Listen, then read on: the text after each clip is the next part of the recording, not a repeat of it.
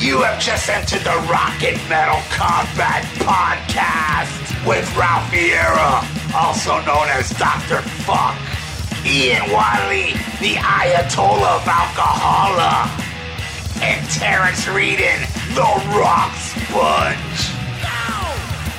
Now spread those ear holes and let them turn your brain to mush. This is the Rock and Metal Combat Podcast. Take an amazing voyage to somewhere in time. The new album from Iron Maiden. Iron Maiden. Catch them somewhere on tour, sometime in early 1987. Somewhere in time on Capitol. Everybody, it's me, Dr. Fuck from Thrasher Die, Ralph Vieira, and here we are again for another exciting uh, episode of Rock and Metal Combat Podcast. And uh, this week we're going to talk about Iron Maiden somewhere in time.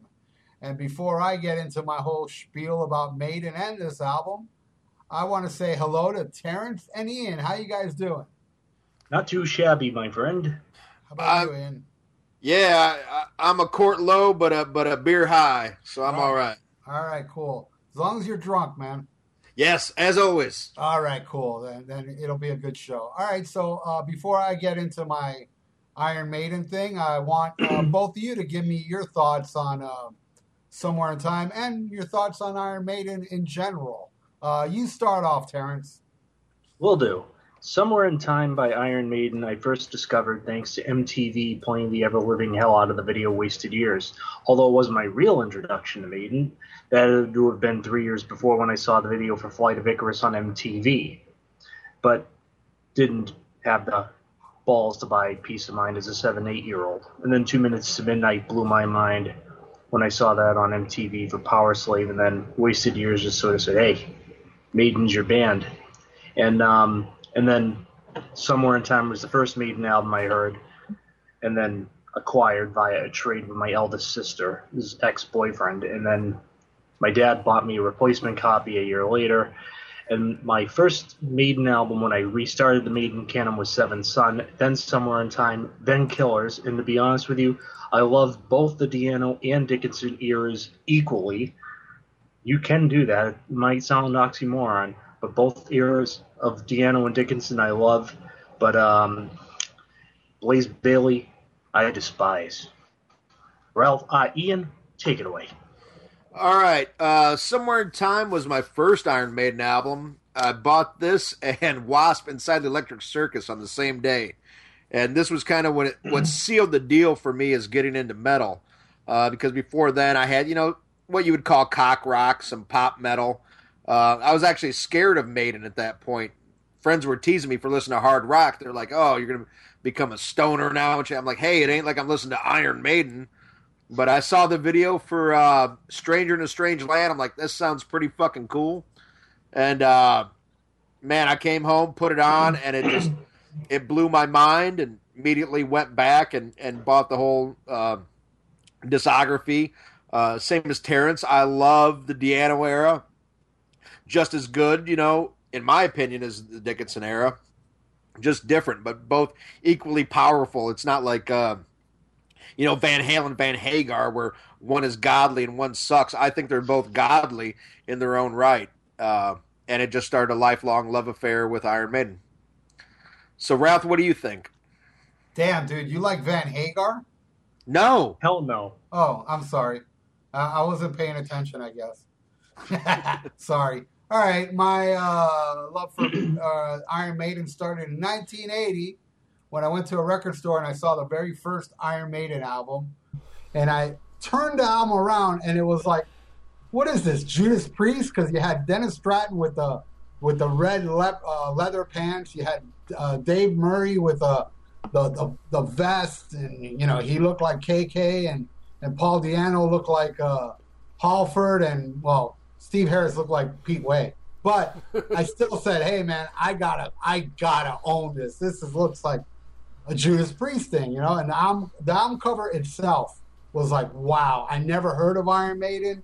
I'm taking this home. I did. I walked out the record store. Well, I paid for it. I walked out. I went home. I put it on. The first thing I ever heard from Iron Maiden was the song Prowler, and that got me hooked. And I was like, then, you know, Remember Tomorrow, Running Free. Then when it got to um, Phantom of the Opera, I was like, this is the most intensely fast band I've ever heard in my life because I almost this was like maybe three months before I saw Motorhead live with at their first U.S. show, but that's a whole different story. But Maiden was like you know, to me gods, and then I remember hearing Wrathchild um, on the radio, believe it or not. That's how I was aware there was a second Iron Maiden album. And then soon after that, I mean, this is pre-internet and pre-everything. That when Number of the Beast came out, I was like, wait, said, where's Paul Di'Anno? I had no idea he was out of the band. Number of the Beast blew my mind. So did uh, Piece of Mind and Power Slave. All exceptionally great albums. And that's where it stopped for me. Yeah, I know a lot of people are going to hate me for my opinion on Somewhere Ha in Time. Yeah, did you hear me? Here, let me repeat that. Somewhere Ha in Time. Do you know why I'm saying somewhere ha in time. Do you guys know why I'm saying that? Oh, I'll explain it. What's the acronym of somewhere ha in time? Shit. That's right. It's a piece of shit. Fuck this fucking album. What happened? They were on such a fucking roll, and then what? What really pisses me off about this fucking album was during the Power Slave, the final great album of Iron Maiden they released a home video called Behind the Iron Curtain, where they played Poland. And there's a scene where Bruce Dickinson is talking to some Polish guy in a bar, and the guy goes to Bruce Dickinson, I would like I would like to put keyboards uh synth no he goes i would like to put synthesizers i want to play heavy metal but i want to and i and i play the synthesizer and bruce goes you can't put synthesizers in heavy metal it won't work and what does he do on the next damn album? There's synthesizer on it. Oh my God, it was such a letdown when I heard this freaking album. It was like, and I know people love it. I think the only good thing about this album is the damn album cover. The album cover is one of the best, not not better than Killers, which to me is the greatest made Maiden album cover, probably the greatest metal album cover ever. But somewhere in time, I really do like the album cover and the little hidden meanings. If you look good enough, you see two minutes to midnight and stuff like that all over this. Uh, and uh, but I think this album totally blows. Now, I know a lot of people are just like screaming and pulling their hair out and say, "How can you say that about my favorite Iron Maiden album?" Well, the reason I can say it is because again, I'm an old motherfucker. If I if I would have bought this album the same time you did, you're younger. I would have probably liked it as much as you do. That's probably the reason why I love In Through the Outdoor from Led Zeppelin. I'm sure if I was if I was into Led Zeppelin uh, all that time, I would have thought that album sucked too. But it's t- a timing issue with me. I'm old school. Just like if you ever meet a guy that says, "Oh, Metallica's best album is the Black Album," well, you know that motherfucker wasn't around in the '80s to appreciate what Metallica was. So I hate this fucking album. So let's get into it. What do you guys start off this album? I'm disgusted. okay, thank you very much. We open the proceedings with trying not to laugh here.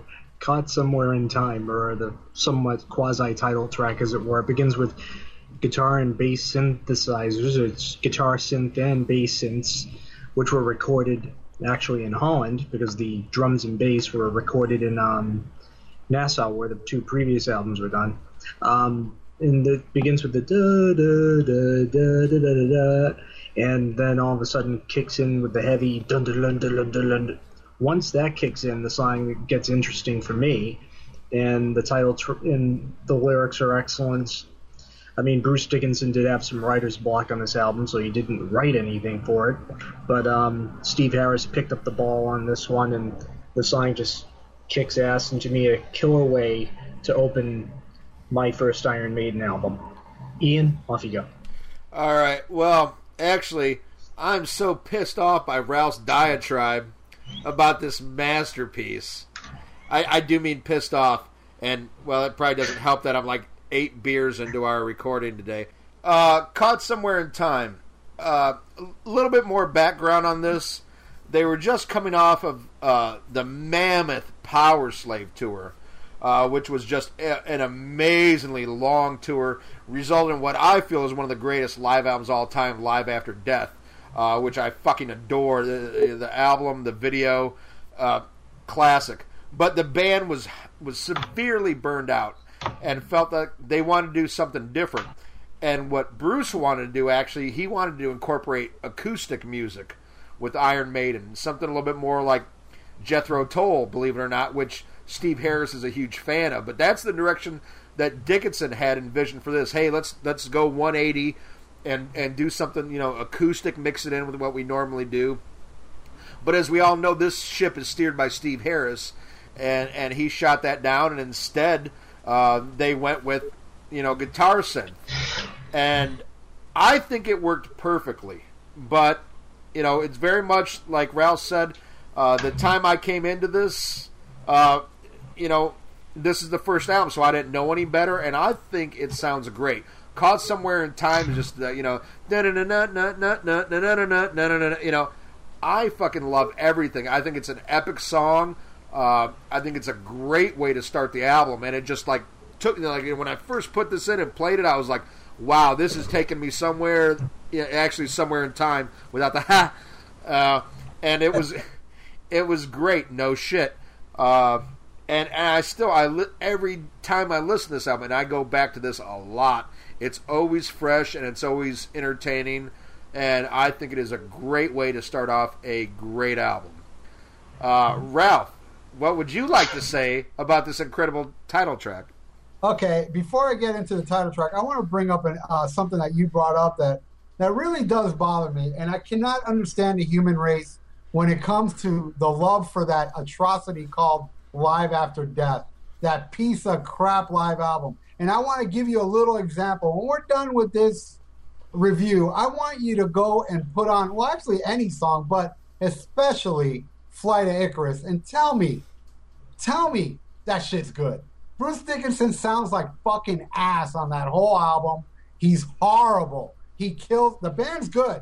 Not the band is on, they're playing great, but Bruce Dickinson sounds like pure ass. Matter of fact, I even go farther to say Bruce Dickinson's been sounding like pure ass in the 80s, where his height, I think, and you can see it on video, is the uh, Beast over Hammersmith. That was Bruce Dickinson at his peak, at his greatest vocally, hitting those high notes. Already, if you look at the Dortmund version of uh, the Dortmund Live uh, Piece of Mind, his voice is already straining. By the time Power Slave and afterwards, it even gets worse after Live After Death. I mean, listen to uh, another live one, a dead one. I mean, the guy just sounds horrible. Again, anybody listening to this broadcast, and I know 99.9 of you love Live After Death, go ahead, put on Flight of Icarus, and then honestly tell me, this does Bruce Dickinson not sound like a tired, fucked up, shitty singer? Because he does to me. Now, I'd like to also say this about Bruce Dickinson. He sounds awesome now. I don't know what happened to him after his solo stuff, which, by the way, I love. I love Accident at Birth and Chemical Wedding more than anything Maiden has done after Power Slave.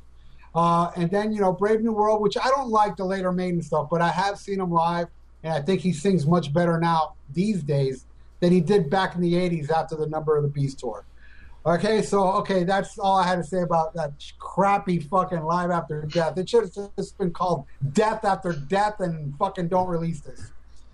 All right, now going into this crappy album, we start off with Caught Somewhere in Time, We're ready. the first note is like, hey, look, we've changed. Hey, you know, here's the Rainbow Connection, guys. And uh, I don't care for the song. I saw the tour.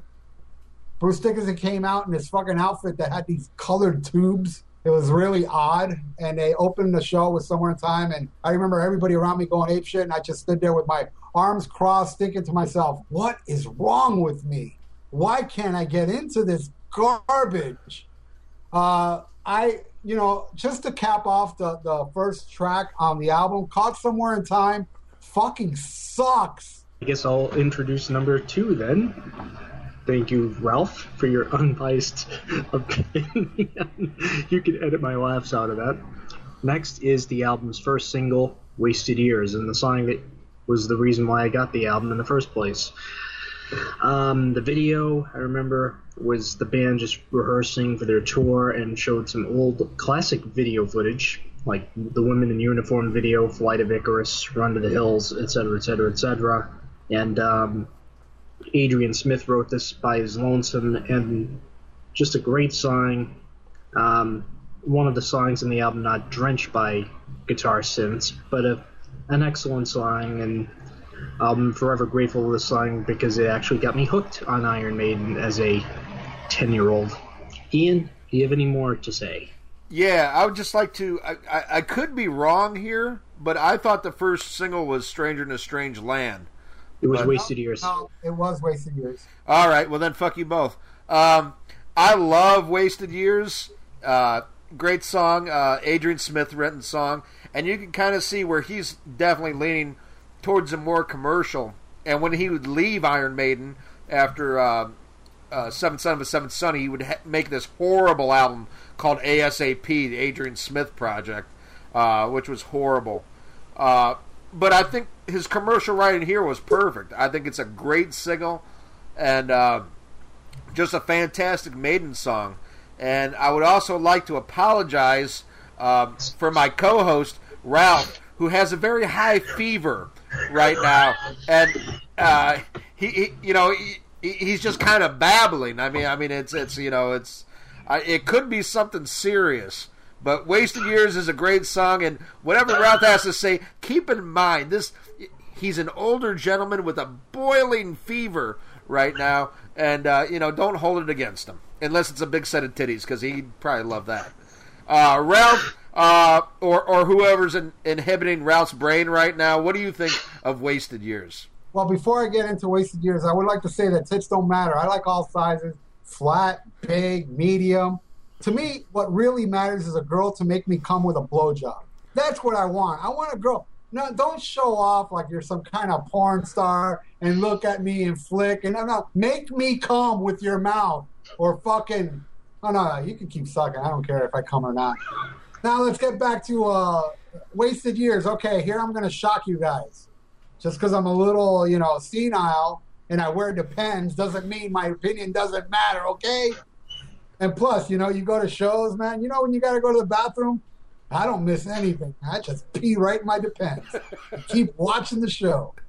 Unless they play somewhere in time or some shit like that, then yeah, it's bathroom break time.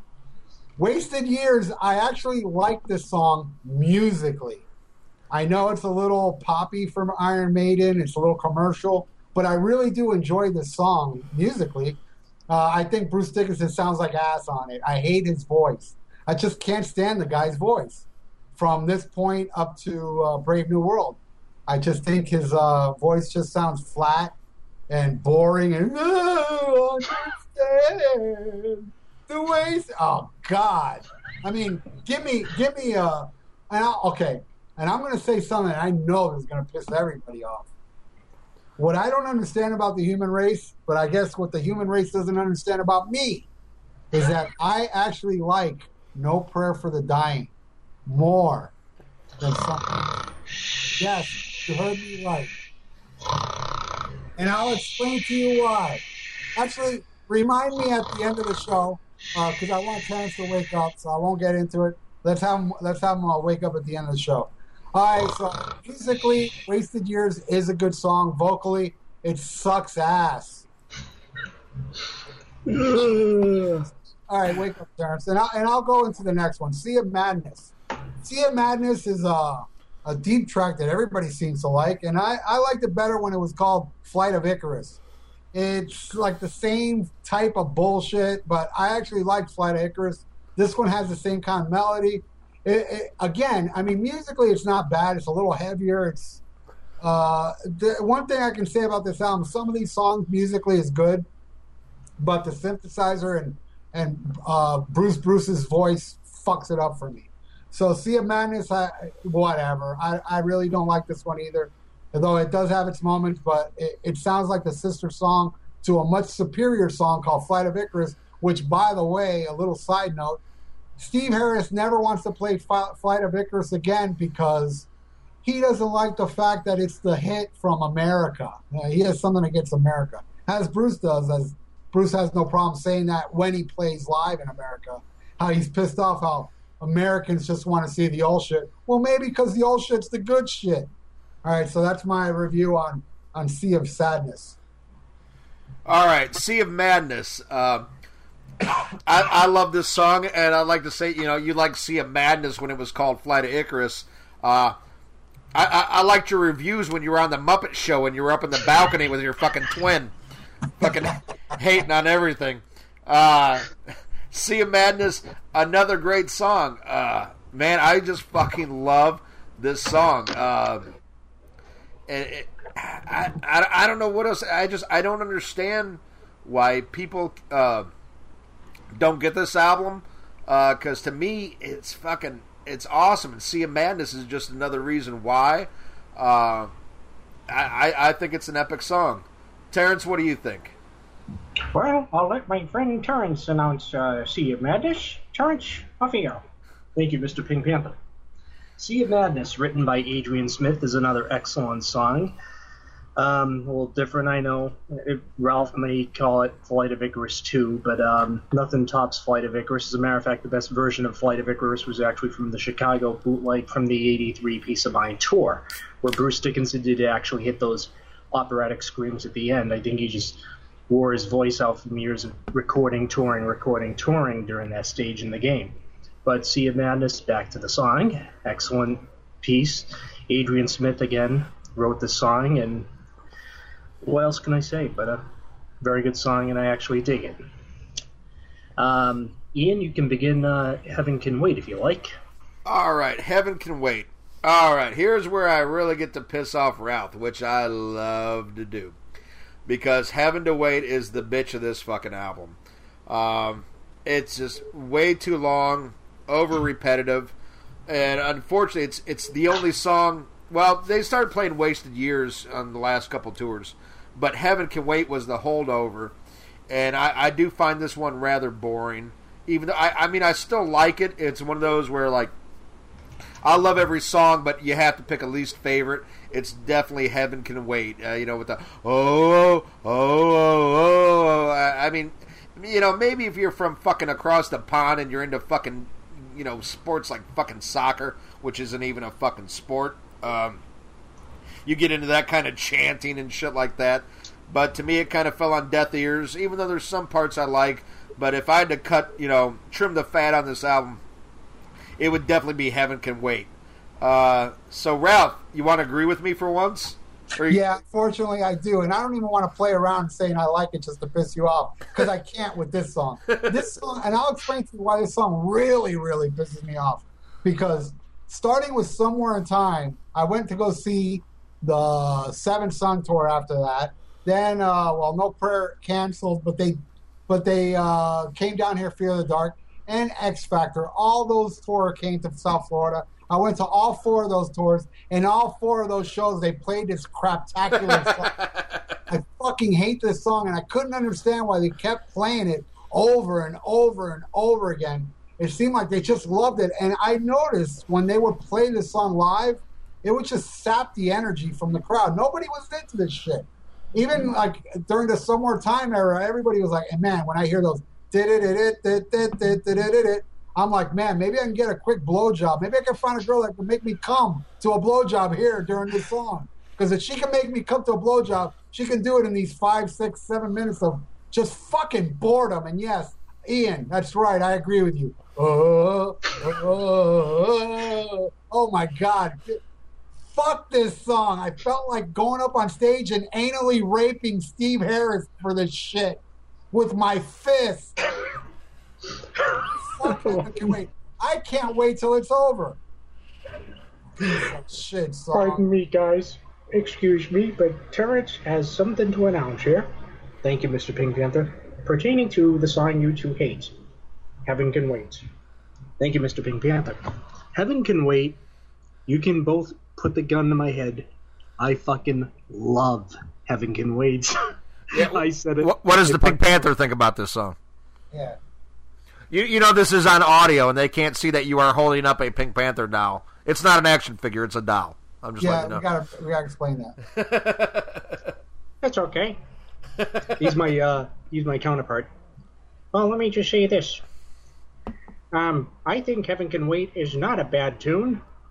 Terrence played it in the car all the time while I was he was being Mr. Navigator, driving back to Massachusetts, and we were rocking out to it. Thank you, Mr. Yeah. Pink Panther. Yeah, he's only saying that because he's at your mercy. Sam. Very funny, Ralph. Oh, th- then can I stick my hand up your ass, Ralph, and make you say you like this album? yeah, yeah. Maybe I will like it if I have some good, good gay anal sex. Maybe I'll get it. Well, anyways, Heaven Can Wait, written by Steve Harris. Excellent song. Actually, I prefer the live version on the Maiden England CD and e, uh, DVD that was released last year of the Seven Sun Tour. And to me, you know, uh, for some reason, Americans could not get that chant thing going, but then again, they chant to that pedophile Gary Glitter at uh, football games. I'd rather hear oh, oh, oh, oh over da da da hey any day. Heaven Can Wait. I have a weak spot for the song, and I think it's a killer song. And if you t- two don't like it, that's too tough sh- fucking shit and fuck off. We're both gonna suck it. Yes. Okay, uh, Terrence, why don't you just continue with the the opening track on side two? The Loneliness of the Long Distance Runner, another Steve Harris composition, and an overlooked gem. It's a song they hardly, I don't think they played live. I could be They- wrong. They never played it live. Well, there you go. The song is an overlooked gem on this album, and um, what else can I say about it? Excellent song, and um, if, if you want a bad Iron Maiden album, No Prayer for the Dying is the contender is the worst Iron Maiden album, as well as those Blaze Bayley atrocities. Loneliness of the Long Distance Runner, compared to those, fucking masterpiece. Ralph, now your turn. It sucks. Go ahead, Ian. Tell tell, tell what you think about it. All right. Well, first of all, I have to defend Terrence and the Pink Panthers' uh, tirade on uh, Gary Glitter because five-year-old Asian boys need love too.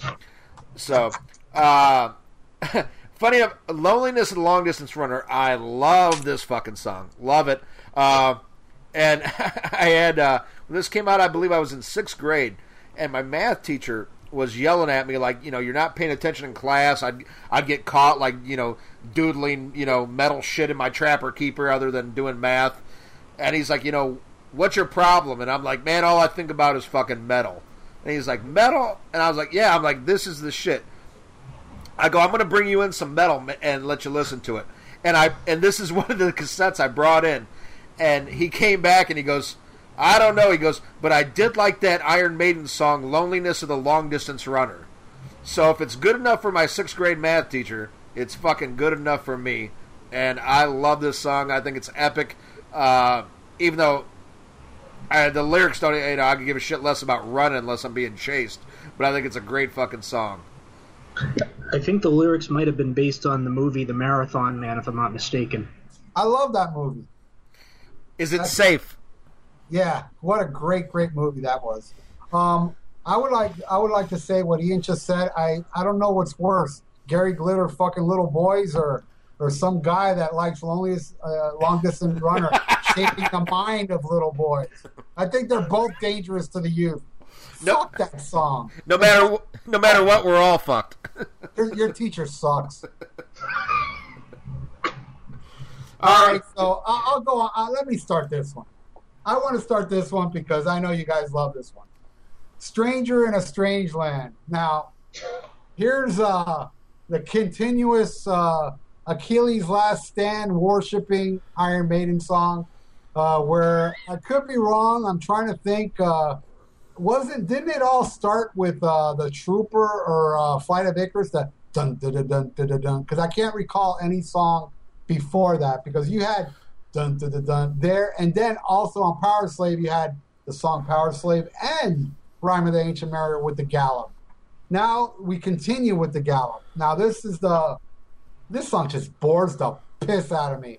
And yeah, you know, I I, I always hated this song, but I just hated extra because this is what got Ian into the album. And uh, the the video sucks. Um, I saw that tour and uh, the whole thing with the inflatable Eddie. I thought was hokey live when I saw it. It wasn't like the Power Slave with a huge mummy.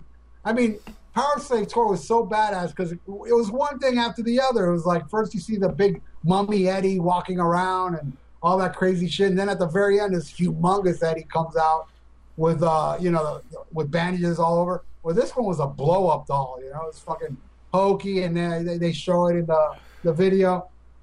And then uh, the next album, I think was Seven Son, had the gallop, but which you know uh, the song Seven Son, which I didn't mind. Uh, then after that, with where uh, No Prayer for the Dying had this exceptionally kick-ass great song called "Run Silent, Run Deep," which continues this gallop shit. That song fucking rules. And the reason why I love No Prayer for the Dying, oh, oh shit.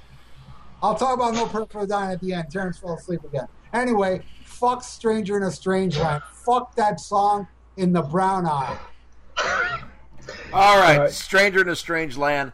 Uh, go fuck yourself. I love this song, and you know, if honestly, if you think about it, probably seventy-five percent of all Iron Maiden songs sounds like they were written by uh, Steve Harris fucking on the back of a horse. They all have that fucking, you know, that gallop. Well, Achilles' Last Stand. Listen to that Led Zeppelin song. Yeah, but uh, lights out by uh, UFO. Ah, yeah, yeah. I, I, I, bet you that's where he got it from. Yeah, yeah. And- one of UFO's only good songs. And Love Drive by the You're Scorpions, too. nuts. But uh, no, I, I love this song. It was my introduction to Maiden. Uh, I saw this video on Headbangers Ball, and I was like, "This is fucking awesome." This is why I bought the album, and by proxy, that is why I'm a huge Maiden fan. Uh, I cannot say enough good about this. It's it's a great fucking track. But uh, you know, if, if you don't like it, you're wrong. But you know, there's nothing wrong with being wrong. But I love being wrong. Stranger in a Strange Land. Um, excellent song. Adrian Smith wrote the music for wrote the song himself. Um, the video wasn't one of the best Maiden videos, but it wasn't one of their worst either. I've seen much worse. And I do tell a lie about the first time I heard Maiden. First time I heard Maiden was years early with Flight of Icarus when MTV played that video like mad and impressed me as a seven year old, but I delayed buying any albums of theirs till '87, which I, like I said, acquired via trade. But Seven uh, Stranger in a Strange Land is an excellent song. Um, musically, lyrically, just just a great song. Although its video was kind of hokey, it was just a run average run of the mill performance clip, but the song kicks ass otherwise. And uh, I'll let Ian introduce the next song. Ian, take it away. Uh, I feel like I already introduced this song, but maybe it's just fucking deja vu. Ah, get it? Uh, topical humor. Uh, I love this fucking song. It's it's it's another one. Uh, I mean, how do you fault this album other than fucking Heaven Can Wait? Uh, it's I don't know. I, I I just love it. I mean, I've got nothing extra special to say about it, but I think it's a great tune.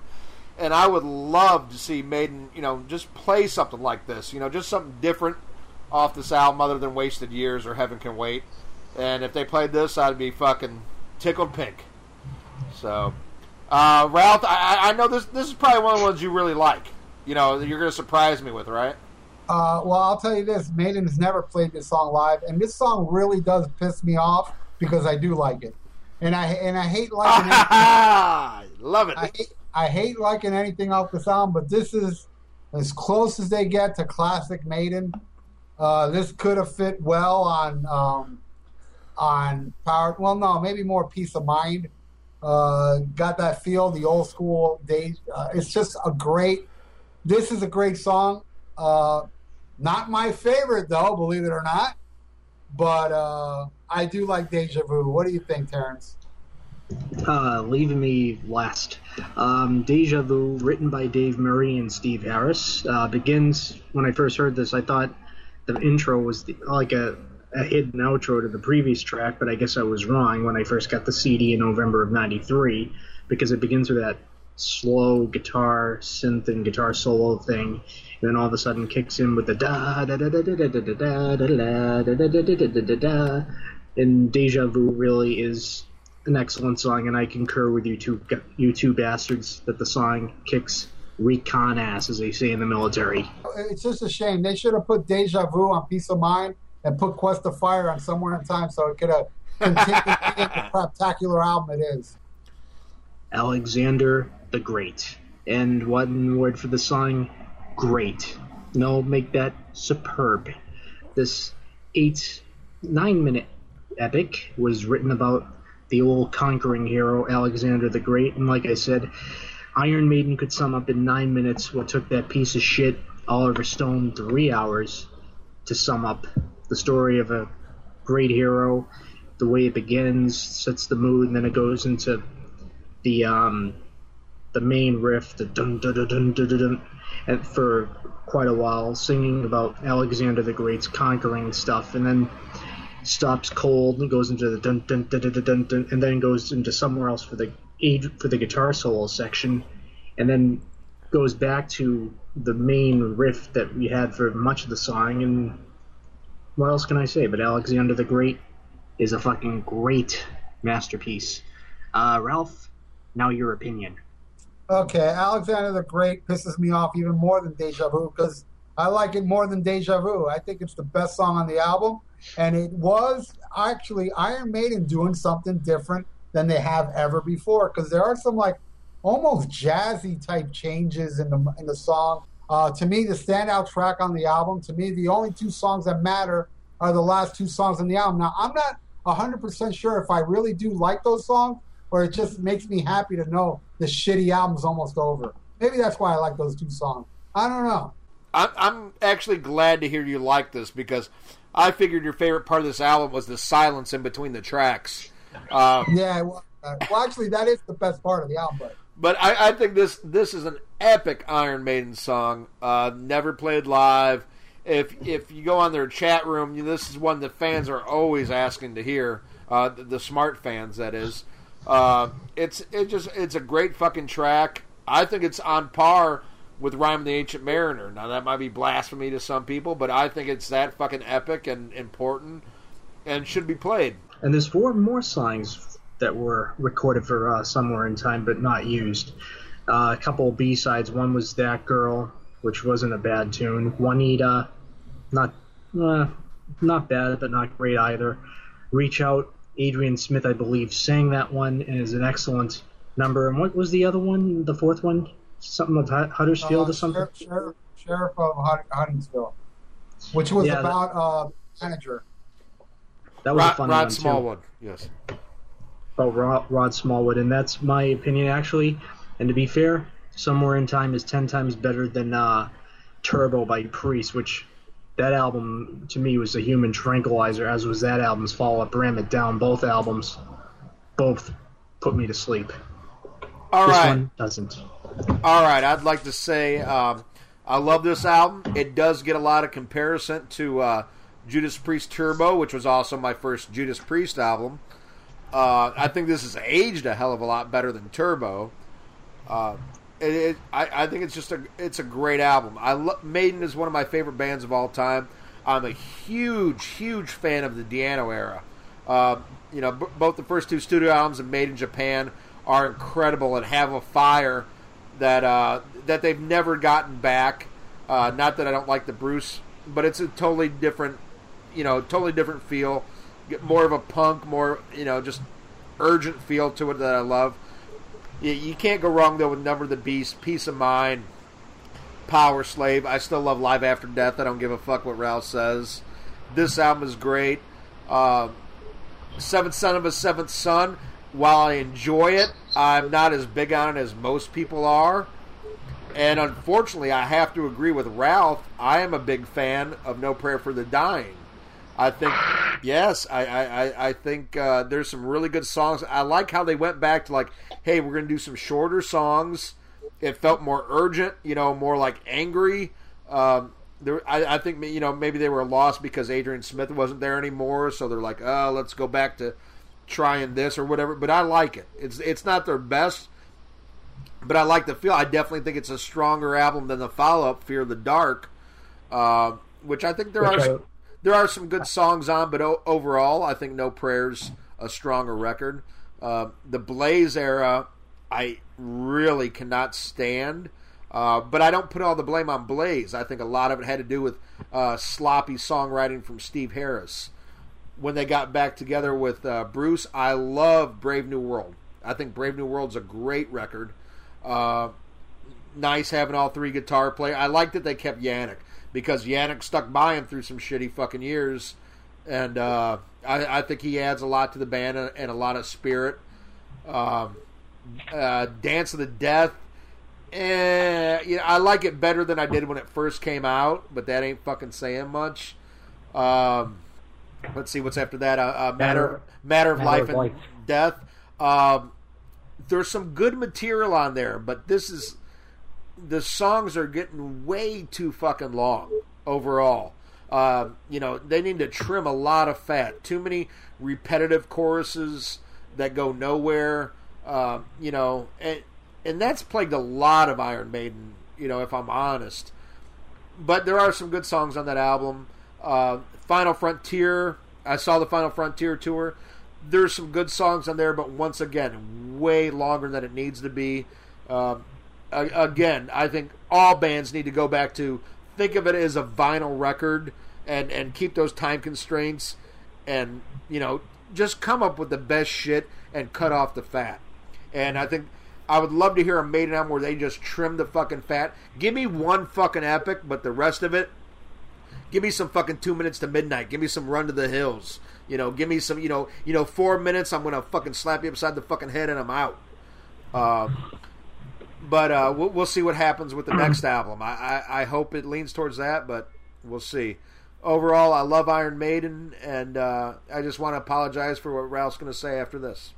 Go Um, ahead. I forgot to interject. I forgot to interject um, about the other albums. No Prayer, I wasn't a fan of. Fear of the Dark, I actually did enjoy, much to you two's chagrin. The Blaze Atrocities, I don't even acknowledge those albums, just like I don't acknowledge the Ripper Owens era Priest albums. To me, they sucked. Were just as bad, if not worse, than these. Brave New World, best thing they did since Seven Son, in my honest, humble opinion. Dance of Death, not a bad album, not their best either. I prefer the songs live on the um, Death on the Road album, personally. Matter of Life and Death, eh, not bad, not not their best work either, but not their worst. And the Final Frontier I actually do love, as well as the En Vivo live album from the Final Frontier tour, which is my third favorite live, my fourth favorite Maiden live album after Beast Over Hammersmith Live After Death and Maiden England '88. Ralph, now yours. Okay, uh, I hate to agree with Ian, but yeah, to me, I mean, I love the Di'Anno stuff more than more than any Iron Maiden era. I love how the pissed off they were.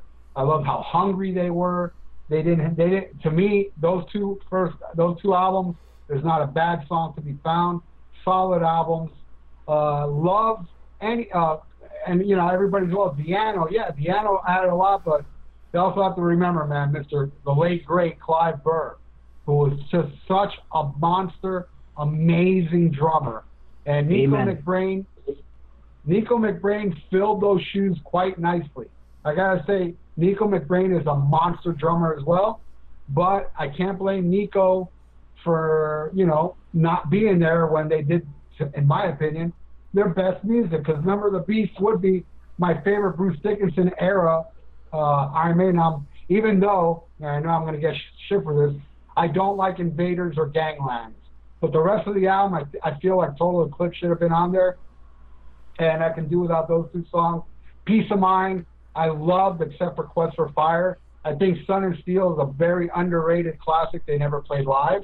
Of course, um, Power Slave, again, flawless. I love it. I love Lost for Words.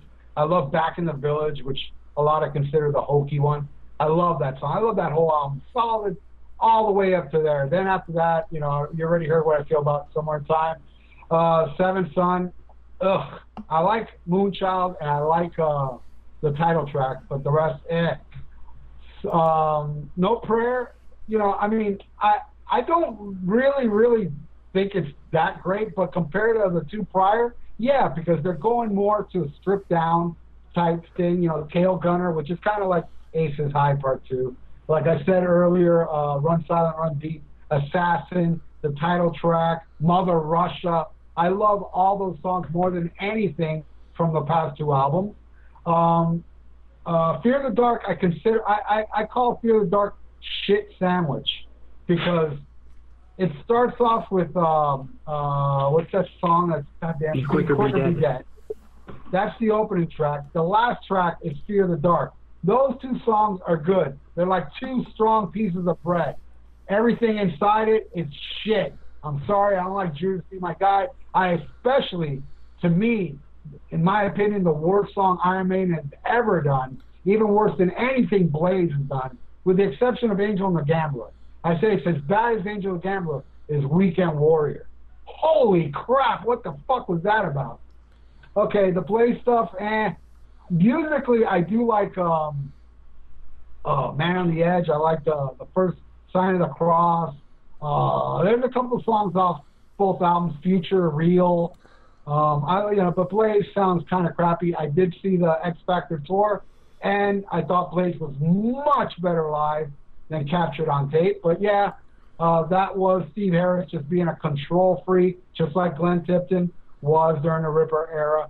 No input from everybody, just took over and really suffered for it. Uh, then Brave New World, which I didn't really like. I liked um, I liked the Ghost of the Navigator and Fallen Angel. Uh, Wicker Man I liked better when it was uh, recorded by Judas Priest and they called it Running Free. Uh, no, no, I mean Running Wild. And then after that, I really don't care. I don't care for Dance with Death. I don't care for Madison with Death. And I saw the Final Frontier tour, and I spent most of the time going outside getting beer, and then run in when they play uh, something old like The Trooper or Wrathchild. But most of that show was just stuff from you know Brave New World up. So that was a very big disappointing show. Um, which I really loved the tour before that. What the tour they played in Florida, which was uh, what was that tour? Somewhere where, back in time. Uh, Somewhere oh my God, time. that was an amazing show where they played Children of the Damned. I've never seen them play that. They played uh, Phantom of the Opera, which I don't like when Bruce sings Di'Anno songs. To me, it's a downgrade, but at least to see them play which, by the way, they did play Phantom of the Opera on the Somewhere in Time tour. Um, so my recap is I am a huge Iron Maiden fan from 1980 to 1984. There's spots I like afterwards, but as a whole, I think it's just horrible. And to me, Judas Priest will always be the superior band. I know a lot of people prefer Iron Maiden, obviously, because Iron Maidens can still play huge festivals and huge arenas where Judas Priest has to downgrade to amphitheaters and you know smaller venues, at least down here. So Iron Maiden came out the winner, but then again, Justin Bieber is more popular than both of them combined. So that just shows you how the human race is. So my recap is fuck somewhere in time, all hail Paul Di'Anno, and all hail Bruce Dickinson up to Power Slave. I forgot to Oh, interject. and another thing, another thing I'm sorry I have to bring up is uh, um, Janick Gers. Fuck that guy. Seriously, he's sloppy. He's the most annoying member I've ever seen live on stage, other than the bass player of Ratt. I mean, that guy is really. I don't know why the fuck he's still in the band. My, I think he has pictures of Steve Harris fucking farm animal. That's why I think he's still in the fucking band. That guy's horrible. He sucks. He looks like Eddie. That's the only good part about it. He looks like Eddie. But he's he's a sloppy player. It pisses me off when he plays Adrian Smith solos while Adrian Smith is on the fucking stage with him. What the fuck's up with that shit? That's fucking blasphemy. That's as bad as Tommy Thayer. Fuck Janet Gear. Fuck him in the brown eye. And um, uh, uh, oh, and also want to bring up the B sides that Terrence brought up earlier. Juanita, a great fucking song, a hard rocker, a fast one, really cool. That girl is a little more melodic, but I dig it. And uh, Sheriff, uh, how, do you feel? I love that song. It's funny. It's kick ass. Those songs, I mean, they, that is Reach Out. made it. Reach out, I didn't like. I'm sorry. It was just too damn melodic. It, it was like you can tell Adrian was. I I mean, if you look, I believe that's the album where Adrian's actually wearing a Vinnie Vincent Invasion shirt. If you look inside, he is. Yeah. Uh, look, look inside the booklet. He's wearing a That's big. Uh, and then on Seven Son, I think he's wearing an LA Gun shirt. Which you know, nothing against. I like the first LA Guns album, but you know, Vinnie Vincent. I mean, that's. I mean, wh- regardless of what you guys think of Vinnie Vincent, which I really love his working kiss, his uh, solo invasion shit was like so over the top and so glammy with the pink hair and all that. Where Adrian, for Adrian to be into that instead of like you know flair and stuff that was going on at the time, showed you the direction he wanted to go in. You can tell he's getting sick of the metal, unfortunately. But um, and that's why I feel that um, somewhere in time and and Seven Son kind of uh, suffered from the hunger fire from all the albums before, and No Prayer Dying, even though it did fail. I mean, they, at least they attempted to bring back the fire. They had an earlier releases with shorter songs and more to the point. And um, I am a fan of the Di'Anno years myself. I loved everything from 1980 to 88. No Prayer was a detour. Fear of the Dark, like I said, was a good album, not their best album either. The Blaze Bayley, I call it the um, the Ripper Owens period of uh, Maiden slash Ray Wilson period of Genesis, whatever you want to call it, and um, that bad. And then Dickinson coming back was to me like Phil Collins returning to Genesis. And um, you know, and I ranked the comeback albums with Dickinson, um, Brave New World first, Final Frontier second, Dance of Death third, and uh, Matter of Life and Death in last. And uh, live albums, my rankings: number one, I'll make it. Yeah, Beast over Hammersmith's number one. Number two, Live After Death. Number three, Maiden England '88. Number four, uh, En Vivo from the Final Frontier tour. Number five, Rock in Rio. Number six, Death on the Road. And then the uh, Flight 666 is seventh. And then eighth and ninth were the two live albums from the Fear of the Dark tour, Real Live Dead one and uh, Live in Donington. All right, in closing, I would like to say uh, I, I still stand by Janick Gers, and I don't know what you have against Juan Croucier from uh, Ratt, but I'm sure we'll get into that when we review a Ratt album. And I love oh Iron Maiden. That, that guy's beyond annoying on stage. Oh, oh my! It, it's no different than Rudy Sarzo. I mean, they both fuck the bass and lick it. No, you know. Hey, hey, hey, hey. No, no, no, no, no, no negative Rudy Sarzo talk. Hey, I love Rudy. my- Sar- I got a, I got my picture. I met Rudy Sarzo. Uh, he's playing with Scab Queensryche and talked to him backstage. He signed my copy of uh, Metal Health that I took with me, and he was a great dude. But uh, yeah, he fucks the bass the same way Juan does, and the same way that uh, Janick does when he's playing with Maiden. He's from my hometown, Hialeah, Florida. He's a Cuban like me, and uh, and he and he he was best friends with Randy Rhoads. I mean, come on. Yeah, all right. He Sarzo was a. Great bass player. and, a, and a, an amazing human being. He's a very nice guy.